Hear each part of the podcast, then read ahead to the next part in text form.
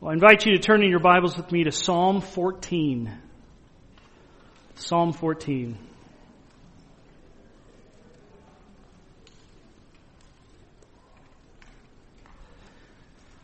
It was said by Mahatma Gandhi, you must not lose faith in humanity. Humanity is an ocean. If a few drops of the ocean are dirty, the ocean does not become dirty. This was said regarding one having faith in humanity, restoring your hope and your faith in the goodness of man. And it was interesting in my research on this quote to read what others had written as a response to it. And one writer said this, just because there are some bad people in the world, it doesn't mean the entire world is bad. It is still beautiful and there is still good everywhere. Remain hopeful and remember that there are good people out there. It's no surprise to us that this is the popular opinion of our culture. To believe in yourself, believe in people, have faith in humanity. Everyone is really good. Everyone is, for the most part, good. And yes, we recognize there are a few bad nuts within the bunch, but overall mankind is good. But as we come to the scriptures, we see that that view is completely opposite of what the Bible teaches. And Psalm 14 is a helpful reminder for us or instruction to us of what God says mankind is really like. And you remember we've been making our way through a series in the Psalms. We began with Psalm 19 and we talked about the powerful revelation of God and His general revelation seen through creation, that He is the Creator and through His work we recognize that there is a God, but yet His revelation is more powerfully and clearly seen through His Word, His sufficient and necessary Word. Last week we looked at Psalm 99, which reminded us of the holiness of God. That we are to praise and worship the Holy King. And we've been talking about how the Psalms should help be driving us to look up at God more instead of getting stuck looking down in our woes. But as we go about this life and we look out, we are confronted with seeing rampant wickedness of a fallen world. Almost weekly we're seeing man's depravity on display. So Today, we're going to look at Psalm 14, and this psalm helps give us a correct understanding of what we see. Helps give us a correct view of what's going on in the world around us. Why, why this world is so broken and so crazy. We get a view, we get God's view of what man is really like. So let's read Psalm 14 together. It begins Psalm 14 to the choir master of David. The fool says in his heart, there is no God. They are corrupt. They do abominable deeds, and there is none who does good. The Lord looks down from heaven on the children of man to see if there are any who understand, who seek after God. They have turned aside. They've all turned aside. Together they have become corrupt. There is none who does good, not even one. Have they no knowledge? All the evildoers who eat up my people as they eat bread and do not call upon the Lord? There they are in great terror, for God is with the generation of the righteous. You would shame the plans of the poor, but the Lord is his refuge. Oh, that salvation for Israel would come out of Zion. When the Lord restores the fortunes of his people, let Jacob rejoice, let Israel be glad. Psalm 14 is an extended reflection on the sinfulness of man. We categorize it as what's called a lament. It's a psalm of lament, which is an expression of grief. And this grief for whatever situation usually ends though at a note of praise to God or a cry to God for help. And all of this, this reflection on the sinfulness of man, the cry for help, drives the main point that the depravity of man leads us to long for deliverance. The depravity of man leads us to long for deliverance. Now, I've used the word depravity already, and we're going to use it a lot, so let's, let me give you a quick definition of it. According to Merriam-Webster, depravity is the quality or state of being corrupt, evil, or perverted. Corrupt, evil, or perverted. So that's what we're going to see. And you can divide this psalm really into three sections. The first three verses, one through three, give us the character of depravity, what it's like.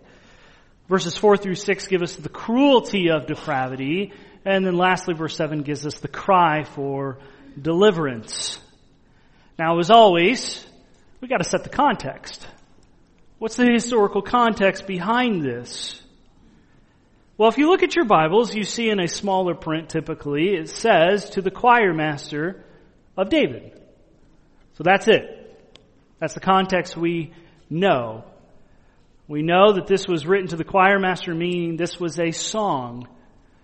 This, this psalm on the depravity of man was meant to be sung by the gathered assembly for worship. Makes you wonder how, if we compared our modern songs to this, do we, we might find we don't typically sing about sin.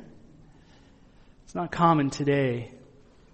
But we also know it was written by David. This would be King David. And it was written at some unknown point in his life when he was reflecting upon the sinfulness of man and the destruction that sin te- seems to bring. And such pondering led him to plead to God to deliver him, to deliver him and, and his people from the extent and the effect of sin, which is everywhere. And we ourselves are greatly benefited by having this psalm. We can praise the Lord for that because we get a view of what God sees man is really like. So with that, let's look at the first view. We see the character of depravity in verses 1 through 3. It says, The fool says in his heart, There is no God. We see a, this is the, the wicked core of the fool, the wicked creed of the fool, saying there is no God. Okay, so who are we talking about? Who is making this declaration? It's the fool. Well, what is a fool? How do we describe the fool? Well, when you think of the word fool, it means worthless. Someone who's worthless, someone who is perverse, both morally and intellectually, someone who is vile. We might just say a sinner. Or as one resource says, it, one writer said, it's one who has no relationship with God. The fool is an unbeliever.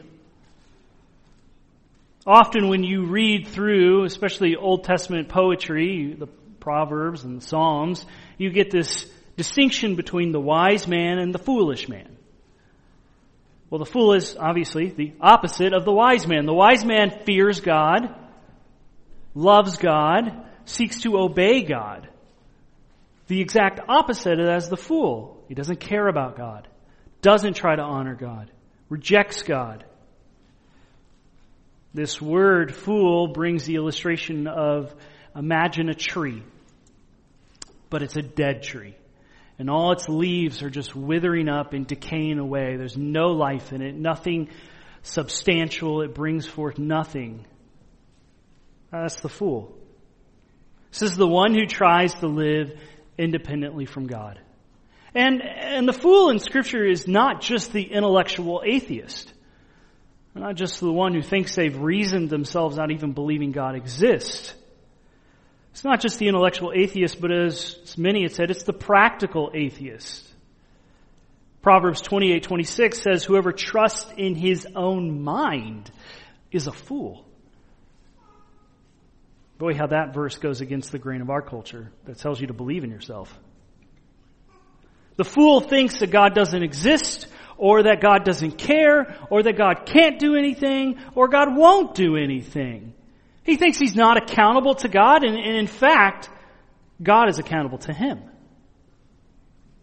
There are many passages in Scripture that describe the foolish person but just one here. Isaiah 32. Isaiah 32 verses 6 through 7, we see a description of this evil fool when it says, For the fool speaks folly and his heart is busy with iniquity, to practice ungodliness, to utter error concerning the Lord, to leave the craving of the hungry unsatisfied, and to deprive the thirsty of drink.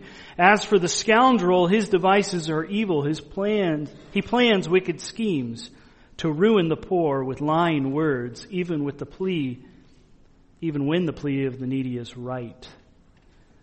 He is busy in his heart with iniquity, with sin. The love of sin, and I want more sin. And it's typically not said that way. It's more of, I want what I want. And I want it now, and don't you dare get in my way. So this is the fool. What does he say? He says there's no God. The text simply can be read, no God. The fool says, no God. This is in all areas of his life, the response is, no God. No thank you. It's a gesture of defiance, a declaration of defiance. In fact, it denies the most plain evidence about God, as we've seen in past weeks about, or in Psalm 19, that even the heavens declare the glory of God. He says, no God. Turn in your Bibles with me to Romans chapter 1. Romans 1.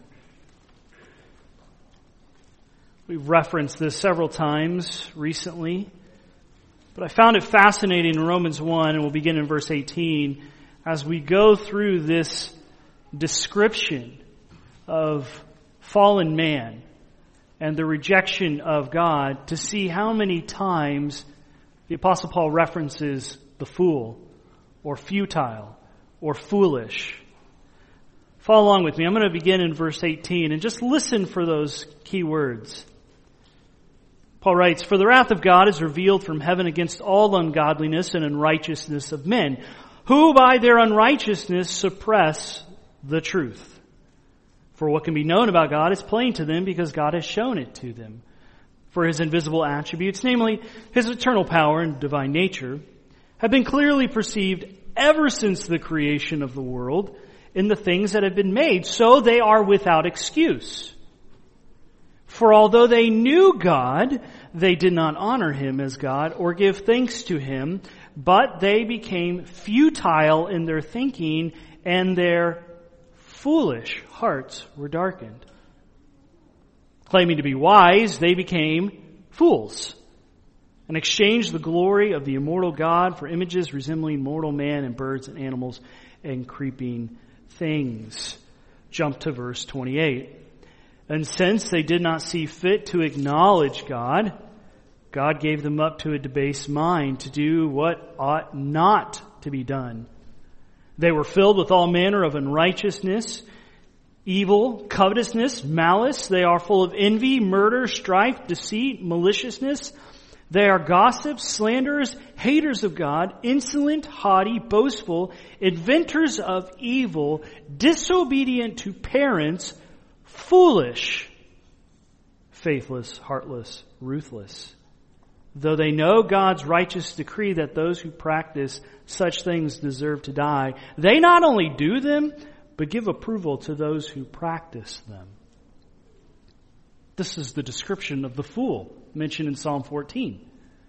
Rejecting the most basic understanding of God, denying His rule over them, and refusing to worship Him and instead to worship themselves by indulging in their unrighteous desires. And they go so far to the extent that not only do they enjoy practicing their sin, they approve the sin of others and encourage it. This is the fool. Go back to Psalm 14. He says there's no God. Now, interesting. Look at the text there. It says there is no God. He doesn't say there's no Yahweh, no Lord.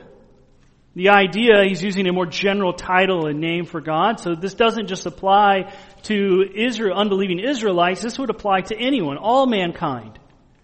And interestingly, he using the, the name Elohim, which tends to draw out the idea of God as the supreme, all-powerful, all-authoritative creator and ruler of the universe. So in their rejection of Elohim, saying there is no Elohim, there is no supreme, divine, all-powerful ruler that I must submit to. No God. I can do what I want. The fool is committed to living as if God has no important place in his life. Now, if you noticed, I skipped over something. We know he's talking about the fool. We know what the fool says. But did you catch what I missed? Where does he say it? In his heart. In his heart. Now, obviously, it would flow from his lips and his mouth, this rejection of God, but it originates from his heart. And when we talk about the heart in the Bible, we're talking about the center of a person, who they are. One writer said this is where moral and ethical decision making comes from. It's who you really are. Who you are in your thoughts and your desires and your motives and your love and your worship. And at his core, the fool wants nothing to do with God. It leads him to a denial of the truth. And so the problem is not an intellectual problem.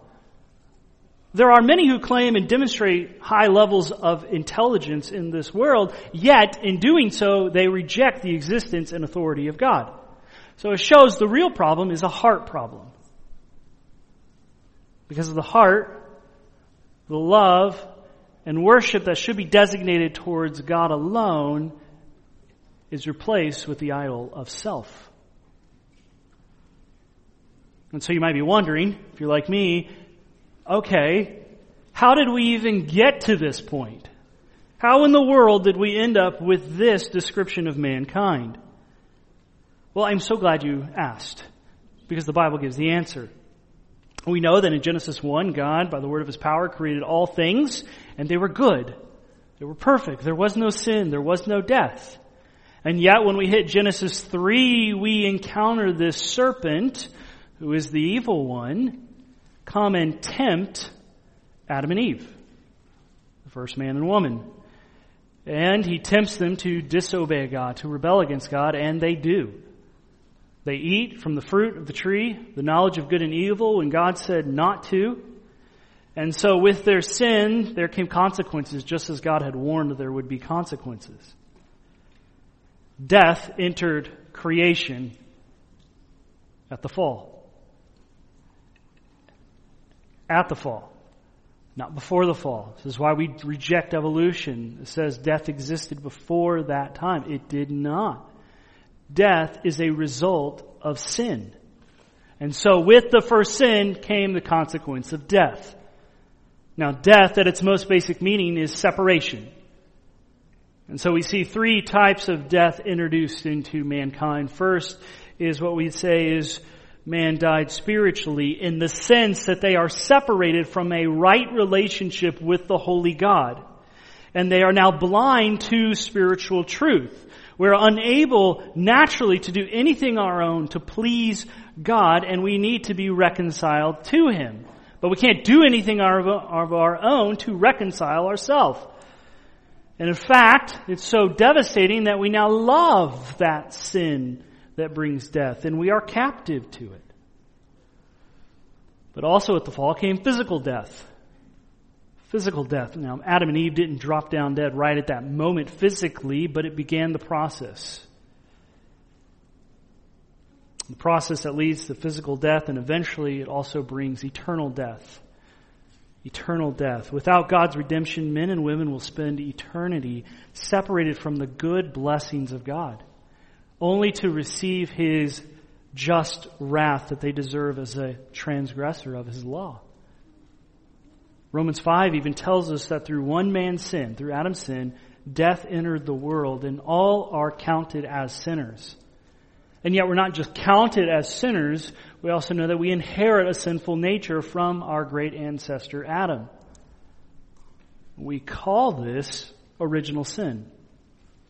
Everyone has sinned because everyone is a sinner. Thankfully, as we think about the beauty in, of God's Word, we learn of a man who is not a sinner, the one man in history who has never sinned. And that man is Jesus Christ, the God man, who came to this earth, lived perfectly obedient to the law of God, never sinned, and yet went to the cross, not to die for his own sins, because he didn't have any, but to die for your sins and my sins, so that he could be the perfect sacrifice for someone else. And he died and he rose again, and those who trust in him are forgiven of their transgressions, and now given the promise of eternal life. No longer under the headship of Adam, but under the headship of Christ. But sin is devastating. And to say there is no God brings three results, three consequences of denying God. It makes us corrupt. We do abominable deeds, and none of us do good. It says they are corrupt. What does it mean to be corrupt? What does that word mean? Well, it means to be spoiled. Not like a spoiled kid, but like spoiled milk. Spoiled, to be ruined, to be wicked, morally perverted and tainted. Everything within you is touched and infected by sinful desires. And it's an internal issue that affects, infects everything external. And this rejection of God, it spoils all of one's life. It taints how we view life. It taints how we respond to circumstances in our life. And all mankind is wicked. It infects all of us and it spreads. We do a very good job of spreading it so that it shows its ugly fruit very quickly. And if you want a glimpse of that, just read, read the news headlines. And you get a glimpse of the depravity of man in their nonsensical nature of how they respond when someone does something that goes against their opinions and preferences. People seem to explode. And instead of rationally reasoning together, it turns into chaos and rage.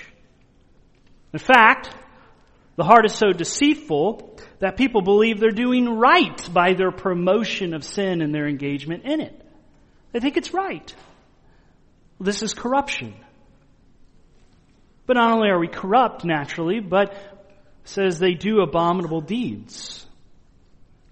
What does abominable mean? It means that they are vile, evil, detestable, foul, revolting, anything anti-God. These are external deeds, things we do and say externally. The rejection and denial of God has such a profound impact that it twists and distorts all our best of deeds.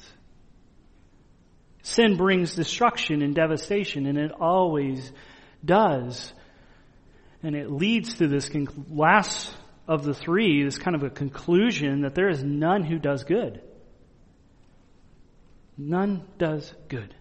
Sin has so tainted man that he is unable to do anything outside of Christ that is morally pleasing to God. In fact, Hebrews 11:6 picks this up when it says, "Without faith it is impossible to please God." Now, while some actions or gestures of unbelievers we would say appear good, appear good, which would only be a testimony to the common grace of God, the problem is that even what appears to be good flows out of someone with a heart that rejects God. Someone who is guilty of violating God's law is said to be a hater of God, an enemy of God, and is thoroughly corrupted by the infection of sin. And this infection of sin is so devastating that it renders us incapable of delivering ourselves. Which when the apostle Paul will pick up these verses and, and, quote them in Romans chapter 3 to show that no one does good, not even one, no one is righteous, meaning where he'll culminate to say all have sinned and fall short of the glory of God. There, there's no one who is good enough to reconcile themselves, but in the pivotal moment of that chapter, almost even of the book, we see this progression that while no one can save themselves or no one is inherently righteous, God has shown amazing grace by fixing that problem for us.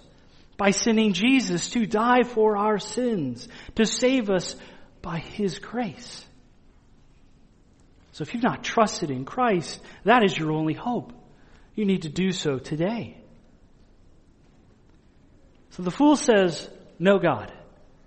And, to a sense, we understand the intellectual atheism of denying the existence of God, but the greater danger, even for us, is what is called practical atheism.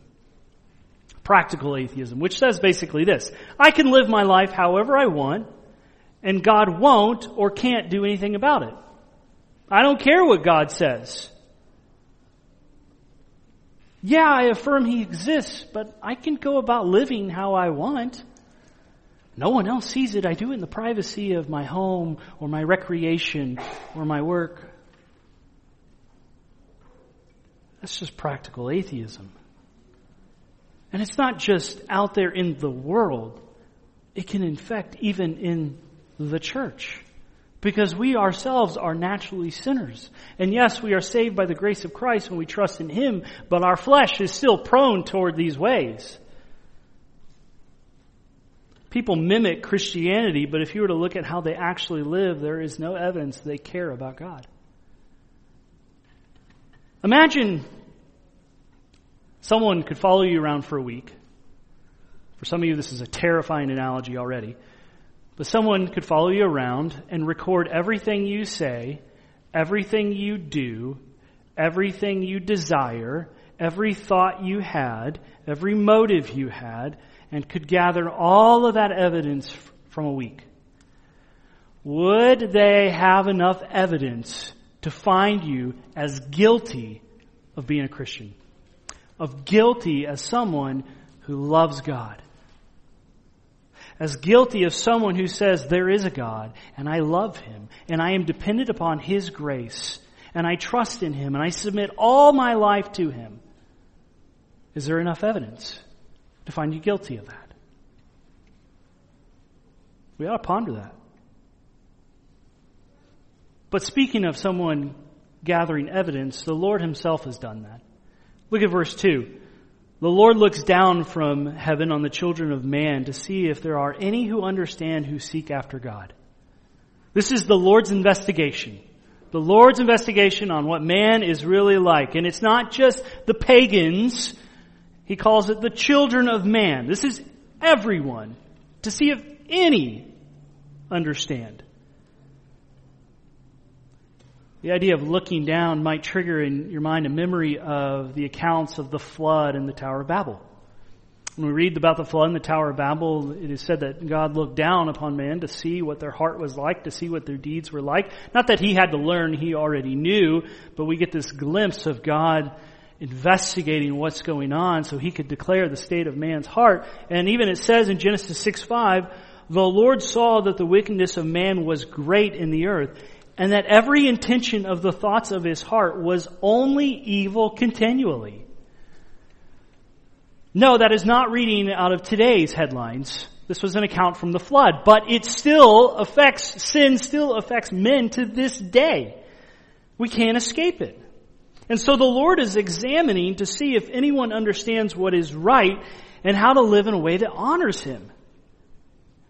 Now, not everyone is foolishly aggressive in their rejection of God. Most are probably internally despising God, or more likely, they're just inconsiderate of Him. They don't give Him the time or day. And so the Lord is seeking, does anyone acting righteously? Does anyone long to know Him? He's gathering all this evidence to make a case against man. And look at verse 3. We see the Lord's verdict. The outcome of that investigation. He says, They have all turned aside. Together they have become corrupt. There is none who does good, not even one. Not even one. This is God's final word on what everyone is like. All of mankind, including us, what we naturally are like without Christ. All have turned aside. No one seeks to know God to figure out what he's like, how to walk on the way of the straight and narrow. They turned aside together in their own wicked ways. They are corrupt, corrupt together.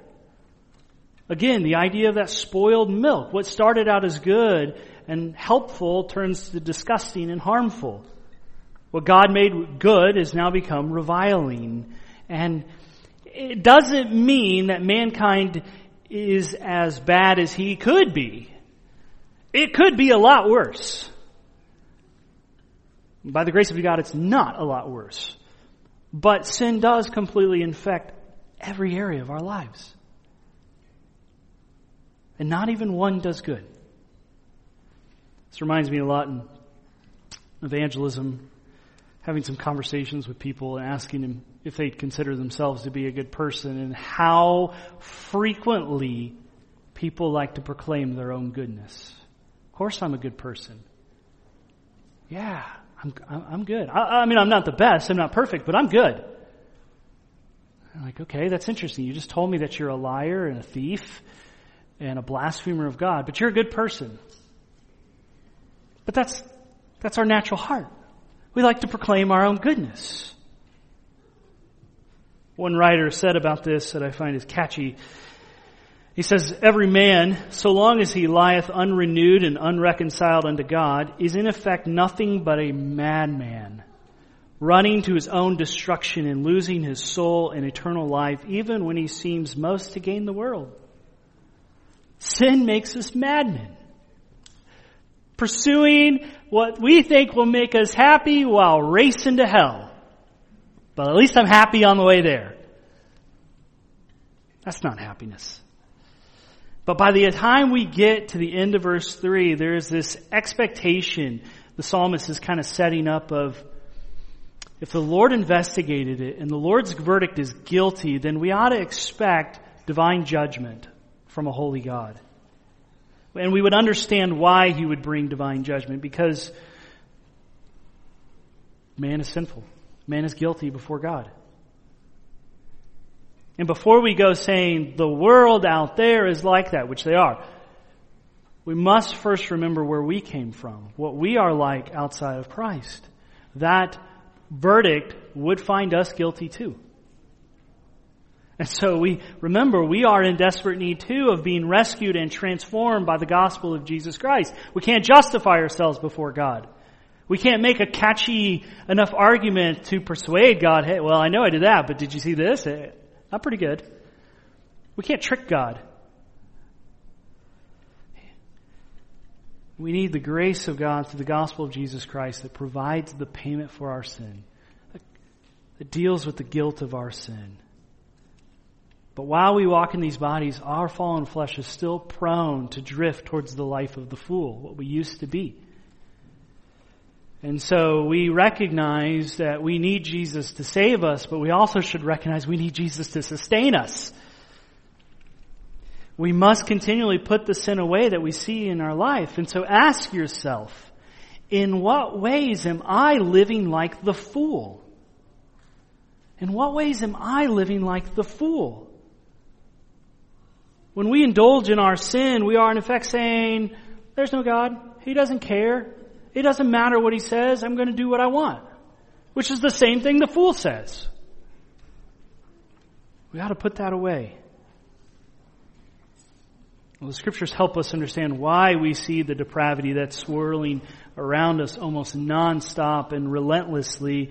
And at this point of the psalm, we should be grieved by the state of mankind. That the character of man is utterly depraved. But this depravity, this wickedness is not just in my own personal issues.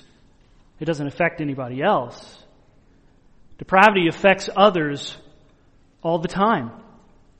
And so we see in verses 4 through 6, the second point, that we see the cruelty of depravity. The cruelty of depravity. Verse 4 says, Have they no knowledge, all the evildoers who eat up my people as they eat bread and do not call upon the Lord? This is the cruelty of depravity. It's sin is cruel in two ways. One, on the sinner himself, but also it's cruel on the people of God. In verse 4, we see that the fool doesn't see his own sin and he doesn't understand its wickedness. I mean, there are many who have attained a great deal of knowledge and prestige in this world.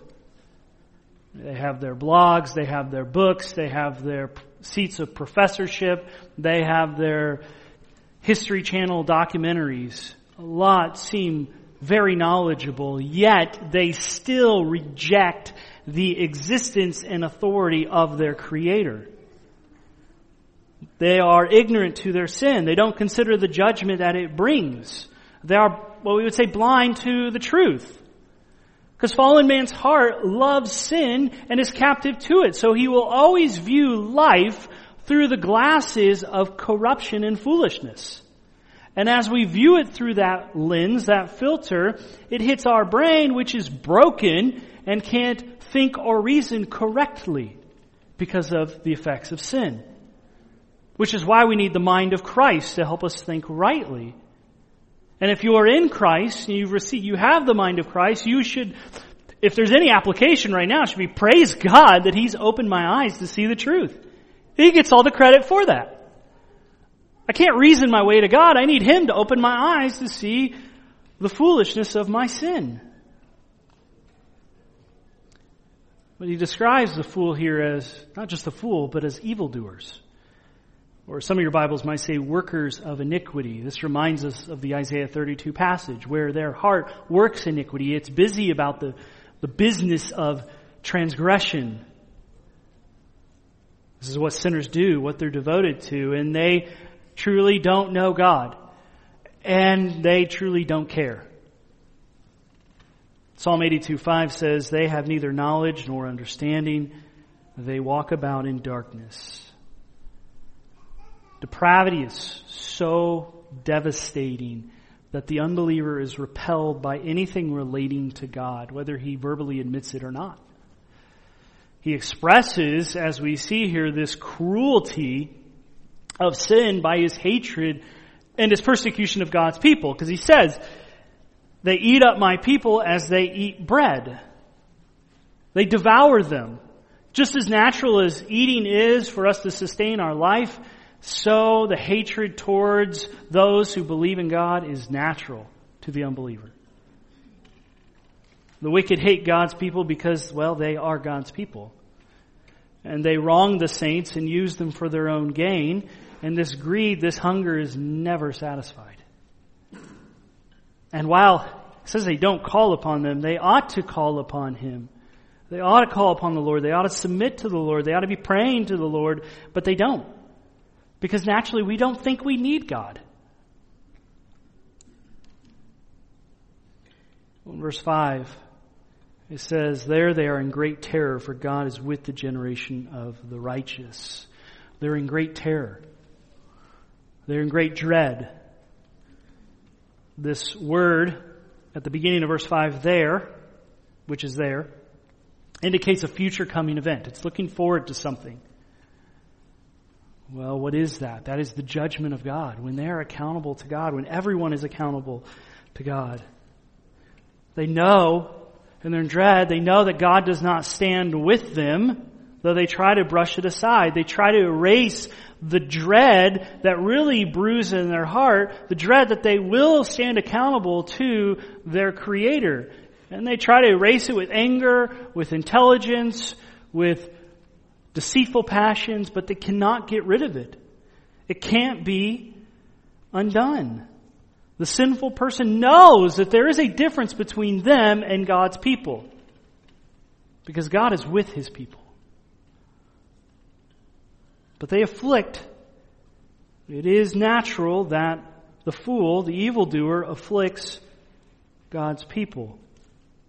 And afflicting God's children brings holy judgment. You, you mess with the children, you get the wrath of the Father.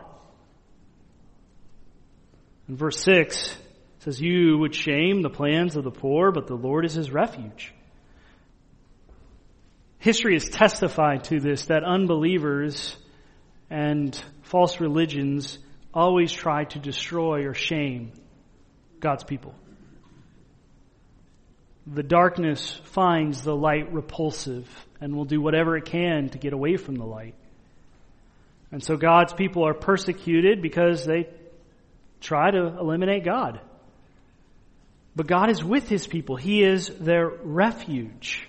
He hears them. He cares for his people. He protects his people.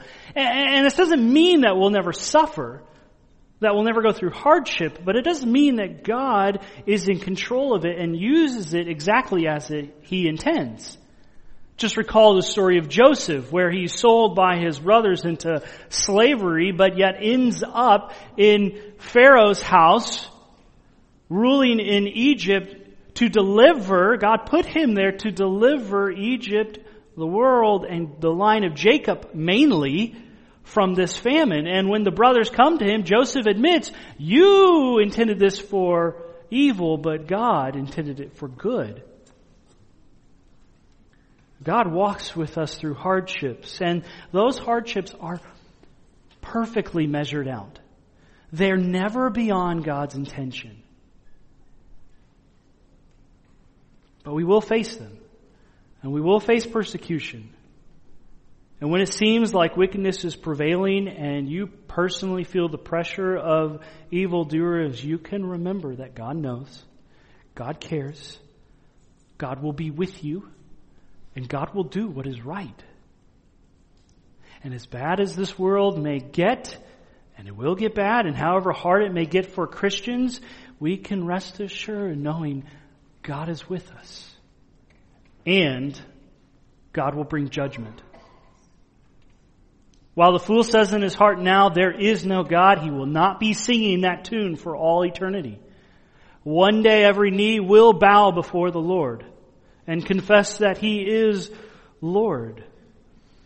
But on his own, on our own, mankind, we cannot escape the coming judgment of the Holy Creator. It is coming whether we believe it's coming or not. It Doesn't change the truth, the reality of it. You can sit at a campfire and look at a flame and say, I don't believe that's hot. And everyone laughs at you with how foolish you are, and you stick your hand in there, it's still gonna burn you. Just because you believe one way or the other does not change the reality. God's judgment is coming, so please turn from your sins and trust in Christ today because you don't know what day it's coming. Before the Lord's people, God is their refuge. Even in the midst of a wicked world, we can have comfort and joy knowing that God is always with us. He's always doing what's right. He gives us the strength to endure what He brings our way, and we can trust in Him. And so we ought not be surprised when we see such hatefulness expressed towards Christians and the church. And it grieves us. We should be grieved up to this point in the psalm, but we're hitting a transition where our grief is turning to express our hope. We see in verse 7, the last one there, the cry for deliverance. Oh, that salvation for Israel will come out of Zion when the Lord restores the fortunes of his people. Let Jacob rejoice, let Israel be glad. Let him be glad. This psalm is a lament of the depravity of man and the hateful actions of fallen man against God's people, but it doesn't end there in that dark state. This last verse is David's cry of hope. That can be our cry of hope. God's people always have hope because the Lord is with them and the Lord promises to deliver them one day. And by His mercy, the day of restoration will happen when God's people will prevail over the wicked because the Lord Himself will be here to prevail over the wicked. And David is longing that this Lord would come, that the King would come. We hear a glimpse of that in the Lord's Prayer, do we not? When Jesus teaches his disciples to pray, Your kingdom come, your will be done on earth as it is in heaven. And salvation has come.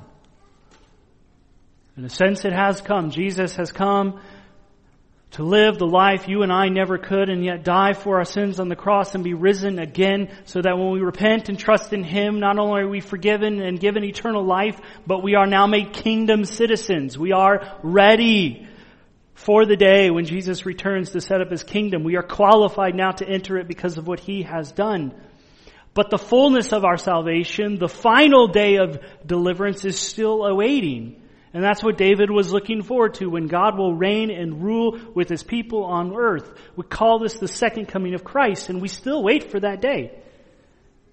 But that day will bring a restoration for the Lord's people, a restoration of Israel, when God will finally deal with the captivity of persecution and sin that his people deal with. When what sin and sinners have destroyed, God will make new. And it's not an if God does that, it is a when the Lord does that.